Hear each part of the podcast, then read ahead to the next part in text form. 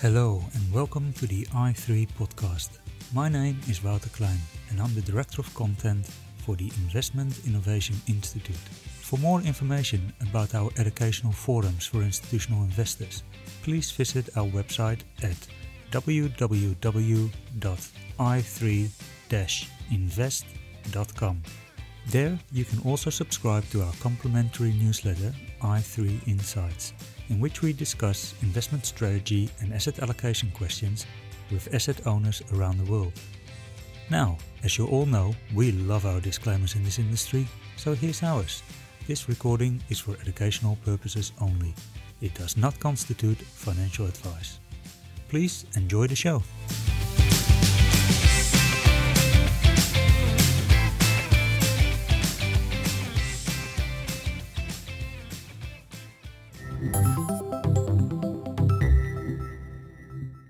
Fred Schebesta, welcome to the i3 podcast. So, you've set up a number of businesses and then you got into cryptocurrency.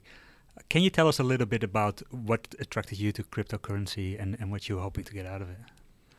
So, you know, I, I was around during the start of the internet, you know, building websites uh, with dial up modems and, um, you know, before there was WordPress, before there was any, any of those things. And I can see the exact same patterns with cryptocurrency and blockchain happening. And to me, um, I, I, I got in so early into the internet, and it took me a good seven years to build Finder to come up with the idea of Finder. Then another nine years to build Finder. But I think when you get in early and you understand how the fundamentals work, you see the patterns, and this time I can see the patterns even faster. It just I see this as a major revolution and a major disruption of how things are done, particularly in financial services.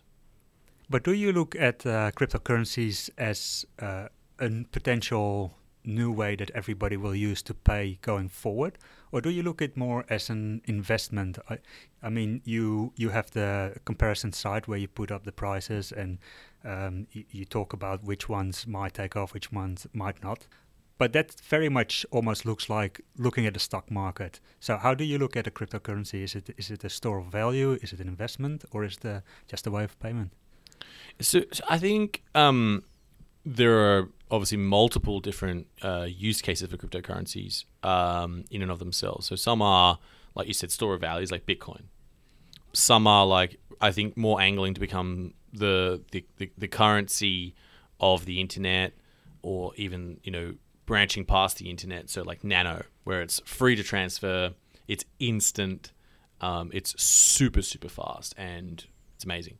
You've got other ones like Ethereum or EOS, which are protocols. So they're sort of smart contract platforms, so people can build, like Commonwealth Bank built using the Ethereum blockchain, like SGX, so the Singapore Stock Exchange is using Ethereum to uh, do their clearinghouse, and and and these are platforms where uh, I guess smart contracts will enable uh, people to build what's called a decentralized organization or a decentralized uh, supercomputer that's in, in the cloud, and it just executes regardless of anything.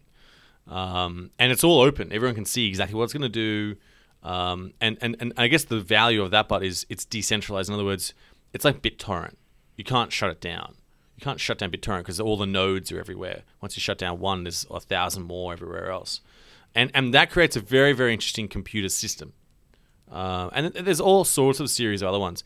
I guess in terms of looking at that from an investment perspective, you need to have counsel and advice and understanding from people who understand technology, people who understand finance, and people who understand, I guess, marketing. I, I think that's the intersection here, and that's why for me, that's there are three things I'm very very strong at, and that's why I got into this whole space in the first place.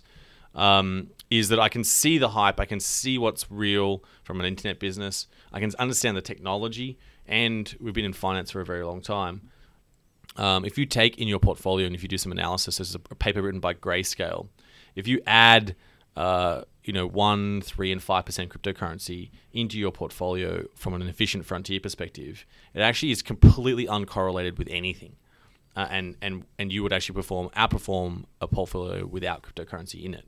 Um, because you know if you've picked a currency or say you bought a whole lot of US dollars, a whole lot of won or whatever it may be, and it just tanks, cryptocurrency right now is not correlated to that, and it has its own set of uh, dimensions. And obviously, it's quite small now, and as it becomes bigger and bigger and bigger over time, you know, it gets into the trillions and many trillions of dollars of value. It's going to correlate probably with some other things. Those correlations aren't established yet, and so right now, from an investment perspective, I think it's an area to, um, I guess, get some different correlation to a new asset class. Yeah, well, correlations are of, of course very important, and I think the holy grail is always to find something that is uncorrelated to equities or bonds. But often, what I find is that when I speak to some of the institutional investors that we deal with, is that they find it very hard to determine a value for a cryptocurrency because they say there are no fundamentals, there's no intrinsic value, it's just purely what the market says it's worth. That also means that the correlations could change they could become positive, negative. They could vary.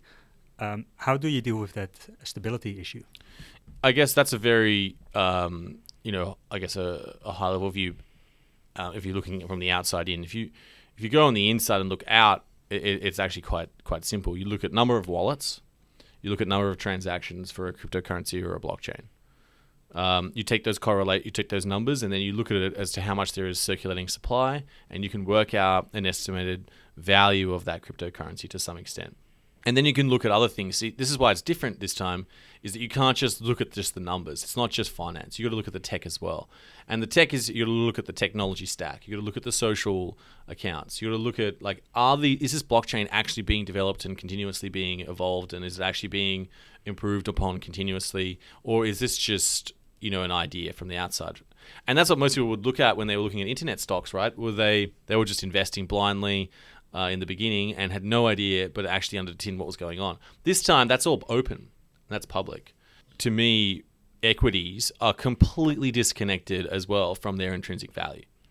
Why is that? Uh, there are companies that don't make a profit. Like Virgin Airlines hasn't made a profit, and somehow that company is worth money. Like I don't understand. Like it's flying airplanes, losing more money than most small businesses that sell fish and chips and literally it's worth millions and millions of dollars. Like I get it, and it's like, oh, the future potential value.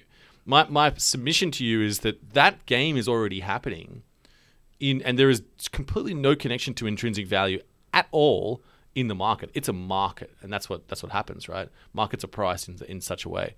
I think if you want to unpack what are the technologies that are going to actually get up and grow in in in uh, blockchain and cryptocurrency, that's essentially what people are, are betting on right now. That's what they are investing in. They're like, I'm I'm investing in the thousands of Ethereum developers every day building a blockchain to build a supercomputer that will yeah, you don't need to worry about trust. It's immutable. It is decentralized. In other words, it can't be shut down. That is a new concept that has never been done in humanity's time. And so so investing in that and and that ecosystem that's really what you've got to understand. You're investing in an ecosystem. You're not investing in a like a, a stock or a share. You're investing in something and you can't own this. No one's running this thing. This is decentralized. But owning the the demand for that blockchain and the demand for that cryptocurrency is what you're buying into. So you need to choose carefully and you need to have lots of counsel. And that's, I guess, what we do. We provide that counsel. Yeah.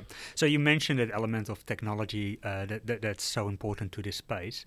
It also makes me think technology moves so quickly.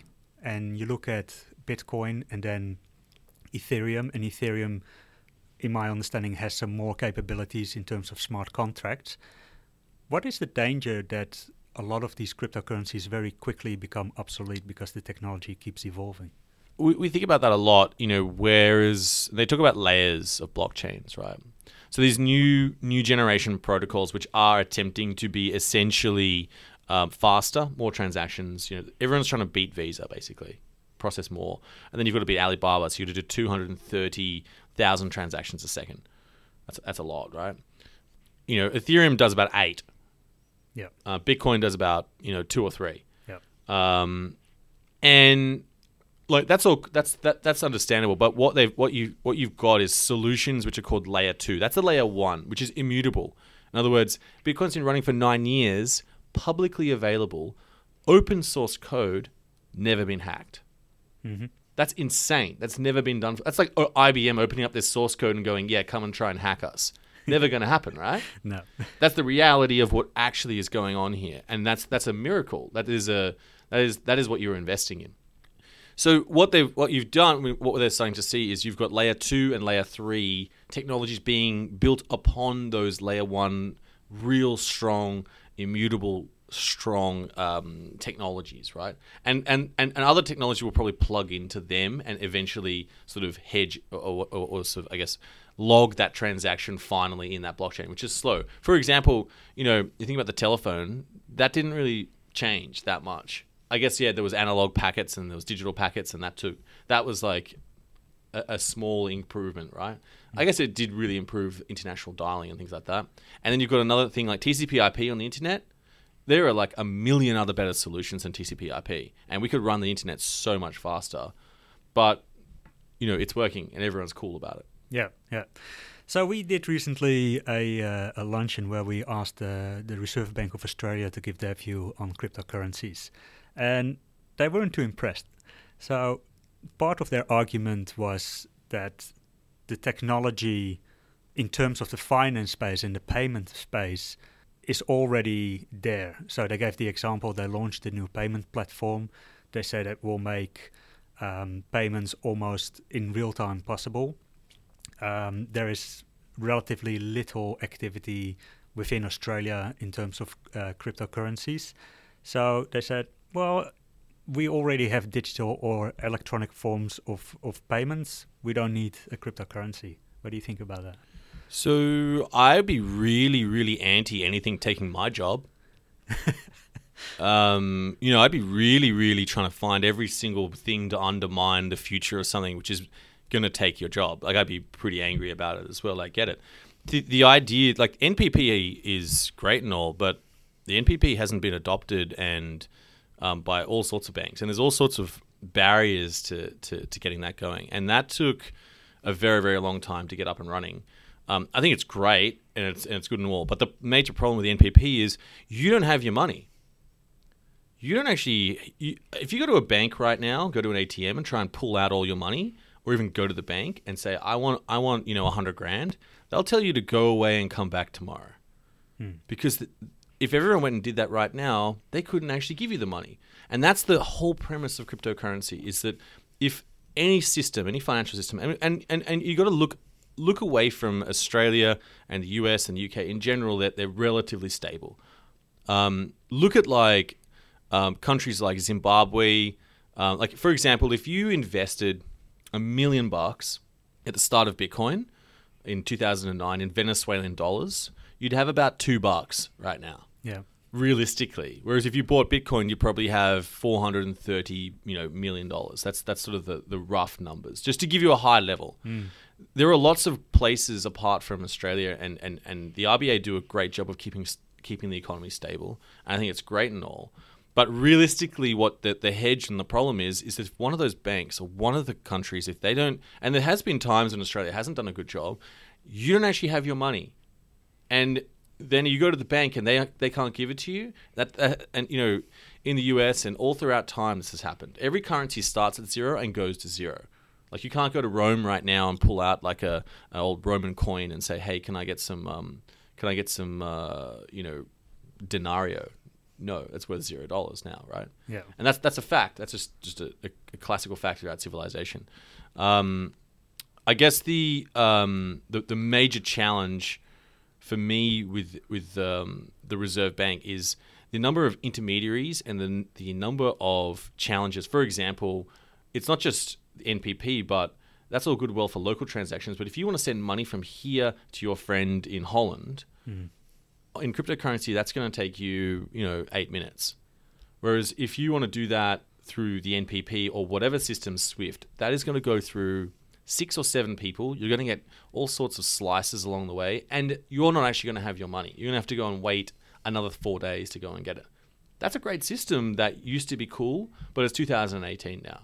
And that's the, that's the kind of thing that the Reserve Bank needs to actually go past their job and their local view of the market and look up a bit and realize what the meta trend meta is, world is actually trying to change and what is going to come and affect them whether they like it or not.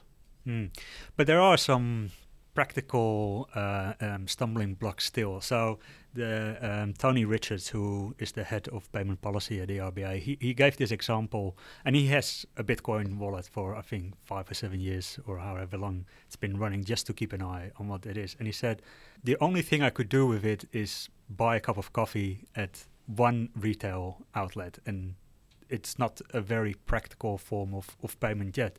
And then he sort of gave the example, even at some of the cryptocurrency conferences, you can't actually pay your attendance in cryptocurrency.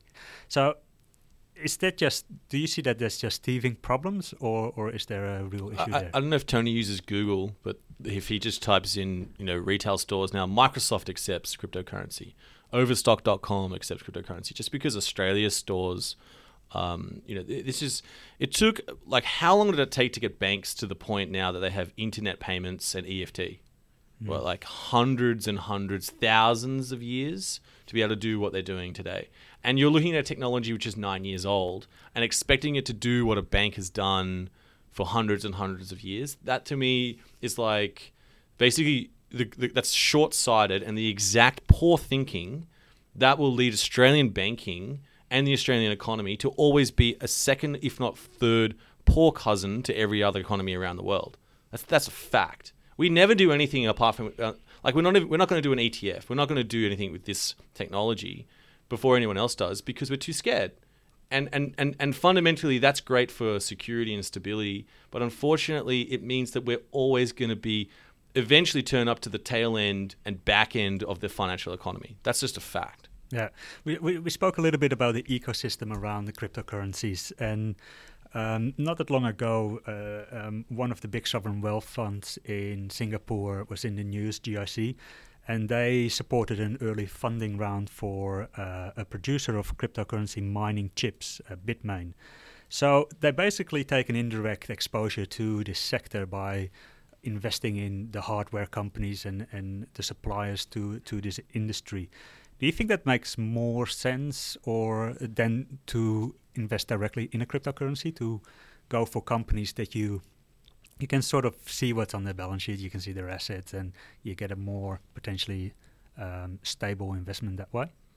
You know, I think um, that's a, that's a good way to take an approach. You know, take an exposure. There, are, I think there are index funds coming up as well. You know, you can invest in Nvidia, electricity companies that are specifically targeting this as well. I think there's all sorts of special ways you can, you know, take exposure to this market. This is a the only thing here is this would be betting that in this case these chips are for proof of work, which is a specific type of mining. And that type of mining is great for Bitcoin and Ethereum, but there are a lot of um, talks right now of Ethereum forking away from that and actually using proof of stake, where you don't actually mine the coin with proof of work.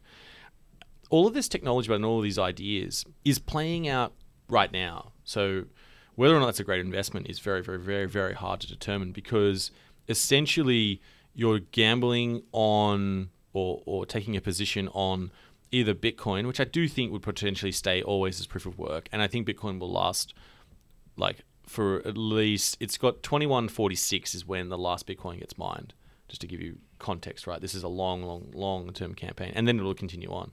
Um, that assumes that proof of work will stay around from there. Most of the new coins, they don't use this kind of technology, um, and they're sort of pivoting away from that. I think it's a really interesting place, but they're going to have to. Um, they're to have to pivot with cryptocurrency. If they can do that successfully, then yes, I think it's a good way to do it.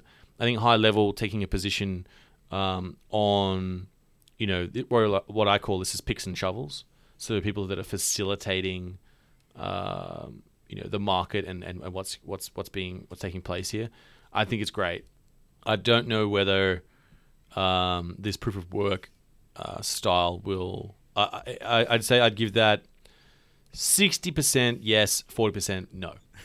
okay, that's very specific. Excellent. Talking about miners, there, there is a story that goes around that you have Bitcoin miners in your office. Is that true? It's true. It's I can true. show I can show you them downstairs. Actually, we switched them to Ethereum right now. Okay, right. They're a way making money while we sleep. So okay, so but why why do you have them in place? I want to know what what it means. Mm-hmm. Um, whenever I've made investments and I build businesses, I personally go and do and get the thing that is going on to understand exactly the technology. Um, so you know, Finder as a business, I put my own money in, and all the things that we've ever done, I want to underpick it and understand it exactly what's going on. So as much as it's going to make some money, I don't think it's super profitable, but it's um, it teaches you why and what this is exactly. Mm. We we spoke a little bit earlier about um, whether part of this is a generational thing, and you mentioned, you know, who would invest in a miner these days? That's not what millennials are at- attracted to. And I, I, came upon some research in in the US that said um, 21 out of uh, the top uh, 50 uh, US universities offer some sort of blockchain or cryptocurrency related class. And at the same time, 18% of students own some form of cryptocurrency. How do you look at that? Is is this really a generational thing? Are are people understanding this uh, better as millennials? You know, um, I think it's like teaching your grandmother to use internet banking. Um, so you know, the generation that are investing and how they know how to invest and what they invest in. And they've been from an industrialization era and or even post-industrialization where you build stuff and you dig stuff up from the ground and then you manufacture it and then you sell it to people and you market it and all the supply chain that goes involved with that. A lot of those people, you know, they they're not going to invest in the in the latest technology, and it feels like exactly like when people. I remember when no one would invest in car sales or realestate.com.au I remember when no one would buy Google shares. I remember like that was like a dangerous thing to do. Who would buy Amazon shares at the start? Yeah, so then it just crashed down. They did the exact same graph as Bitcoin, really, right? It's the exact same thing. It's it's someone who's grown up with a certain technology and grown up with a certain way of living and a certain understanding of the entire ecosystem. Then you feel comfortable investing. Some people just invest; they just sort of punt at it, right? But people who are actually thinking about their investments, they they like to invest in things which they understand. And you know, most people just they just don't understand how blockchain works. They don't understand like a lot of the you know the questions we've been talking about. They don't understand a cryptocurrency. Like, how can this possibly exist? How can this possibly be a store of value? Um, and and I get that. That's that's cool. Um, I guess it's it's it's really interesting that I think there are a lot. I genuinely think there are a lot of young people who have like quite literally millions of dollars right now from their investments in cryptocurrency. Um, and they're sitting there going, uh, like, they're not really sure what to do with it to some extent, right? Um, That's a luxury issue. yeah, but I, I don't think they would know how else to invest. Yeah. You know, and they've seen they've been proven and they're friends and they've talked about their friends and they know a friend that knows a friend. Yeah. You know, you got word of mouth spreading that's, it. That's true, but at the same time, you know, for all the success stories, there have been also a lot of train wrecks along the way. So you mentioned in the beginning nobody wanted to invest in Google or Amazon, um, but there's also plenty of internet companies that didn't work. And when we talk about investing, you know, some way or another, somebody will always bring up Warren Buffett. So I'll bring up Warren Buffett and he looked at this issue um, of technology and how to deal with new uh, um, business models and innovation. And he brought up the rise of the um, the invention of the car. And when the car was just starting to become practical to be produced, there were thousands of car companies that uh, came up, and in the end, perhaps a handful have survived. And so his comment was, the best thing to do then was not invest in the car company, but to go short horses, because that was a certainty. Horses were not going to be the mode of transport going forward. So in that sense, yes, we c- we can talk about all the success stories, but there will be a lot of companies that will never make it along the way as well. Hundred percent. So these these these people that made millions of dollars, to what degree were they lucky? I think just early. Um, cryptocurrency is an accumulation game. It's just about accumulate more of everything. Uh, when it's really, really cheap and everyone's freaking out, but actually the developers are working on something and eventually it will be a product. you know, and you're the one who's been buying it up really, really, really cheap, they're the people who win. Um, it's belief. It's it's really comes down to credo at this point in time. You know, ideologically, Bitcoin shouldn't have started. It's illogical that you would send me something and I consider it to be of value. That's insane. That's like me giving you a piece of plastic and you accepting that it's worth fifty or hundred dollars, or a piece of paper. That's insane, and that's what people would have done in the, in the beginning, right? But I think in the same sense, if you look at that, you know this this I think with Warren Buffett, he's taken a you'd he, he's taken a risk analysis on that, and yeah, you'd probably be better off going short on horses. So what would I go short on now? I'd short the ASX. right. You know, I'd short. Um, you know, banks could be under a lot of pressure. Um, I think that um, there are a, a lot of uh, businesses which are very, very acute and, and, and, and, and, and close to this that are going to get heavily disrupted, potentially even law firms to some extent. Um, with smart contracts, and although it will create a whole new set of lawyers and things like that that are technologist lawyers to some extent, um, I think that there are so many cryptocurrency exchanges now that are so even so robust and so fast and smooth to deal with that securities, which will be tokenized, will will move towards them, and the ASX will look like like a fax machine. Um, so that, that's that's sort of if I was going to make an analogy there. I think if you were looking at what companies to bet on, sure, you know, he's saying of the thousand or five hundred automobile companies that, that that sprouted up, you it's almost impossible. It's like trying to pick the Melbourne Cup winner, right? There's too many horses in it. Yes. Um, in the same way, there's 1,600 cryptocurrencies. To some extent, you you know it's going to be a hard bet to figure out what what to go for. Mm. And, and and to some extent, I agree. But you know, that comes down to again the incredible investors are out there that that have made those picks. And and I think maybe there is some luck in that, no doubt about it. You have to be slightly crazy to to believe in fantasial thinking like let's get a let's get a metal tin can and put a rocket behind it and fly it from one place to another. That's insane. That's that's called crazy like back in the day right? But now that's normal. And i think but that's the kind of thinking that changes things. And if you like warren buffett he does he invests in ideas that have moats and things like that he's a very defensive investor which is cool but if you want to be an aggressive investor, you need to back founders, you need to back people who have visions and ability and proven track records that can do those kind of things. Like if you bought Binance Coin, which is a huge cryptocurrency exchange in the in the ICO, you'd probably be, you know, you, would you'd be flying. You'd be super happy. Yeah, yeah. If if we can do a bit of uh, crystal ball gazing and extend where cryptocurrencies could go and, and, and where society could go in terms of these payments. Um, we've been thinking a lot about cash and societies becoming cashless. And I think uh, there's a couple of good examples of that. Uh, you see in China where uh, through the platforms of WeChat and um, these QR codes, pretty much in the space of three years, there's large areas where they don't use cash anymore.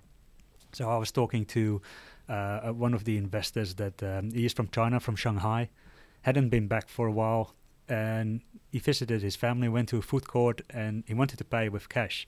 And they said, "Well, you can give us cash, but we don't have any change back, so you're better off paying with, you know, your phone," which is quite an extreme transition in a short period of time. And in Europe, you also see now the central bank of Sweden thinking maybe we should issue uh, an electronic version of our currency in e-krona because they are already at a stage where they use a, a lot less cash than a lot of other countries do. So it might make sense uh, with them. They exploring at the moment a potential electronic currency on the back of the IOTA cryptocurrency.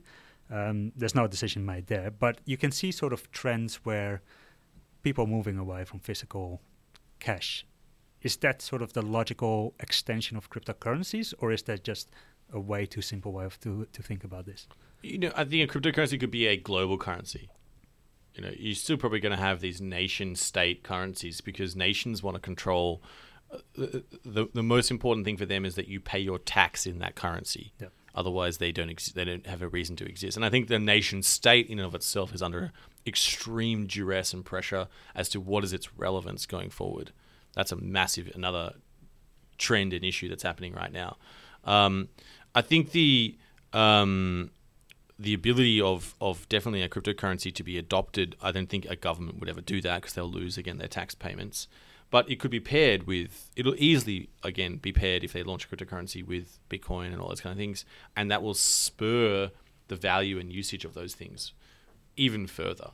Because um, people will just go, oh, you know, I'll take a little bit of exposure in these, and you may not, you know, you know, I guess it's right now in terms of investing um, it, it would be it's very obviously prudent to, to this is a super volatile class. It's insanely speculative right now.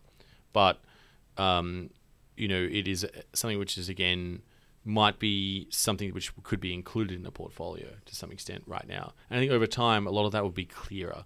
Just so so so fledgling and early. I do think central governments will move to digital money because fundamentally, all the problems, and people talk about, you know, all the problems with cryptocurrencies being involved with money laundering and all those kind of things. Most money laundering doesn't happen through cryptocurrency. Most money laundering happens through cash. Mm-hmm. And just like like Commonwealth Bank right now is pretty much in more hot water than you could imagine when it comes to those kind of things. And it's interesting that that's that's happened, right? I'm not denying that there is probably some sort of laundering going on, but that's something which is completely you know, just because it's um, it, it's very hard to stain an entire industry and technology with some of the best developers trying to do some of the most incredible things, and and and create a new future around this with that because they're not involved with they're not money launderers they're not trying to launder things i think what's what's more interesting is that in fact the opposite will take place because you can now track the money with the blockchain. You can do co- you can do chain analysis and see where the money's come from. And coins, for example, when um, a big drug bust went down with Silk Road, the DOJ went to sell those coins because huge amounts of cryptocurrency was found. And when they went to sell the coins, those coins had a premium. And the reason for that is that they are now clean because they are now cleaned by the, you know, the right. yep. The DOJ. And um, that's really interesting, right? And you can see that, and people know that. I think you know, in terms of creating a, a, a national currency, I think has huge advantages because it's all logged. Yeah.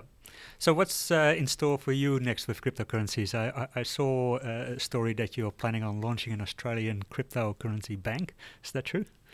Yeah, so we we we've been working very hard to open bank accounts for people who are involved in blockchain and cryptocurrency. They're, they're almost impossible for them to get bank accounts, and we've established an AML KYC process that allows them to do that. Um, um, and, and, and we've we've helped people get banks bank accounts, which are trying to conduct legitimate businesses. Um, we're working very very hard on uh, our what we call a treasury management service.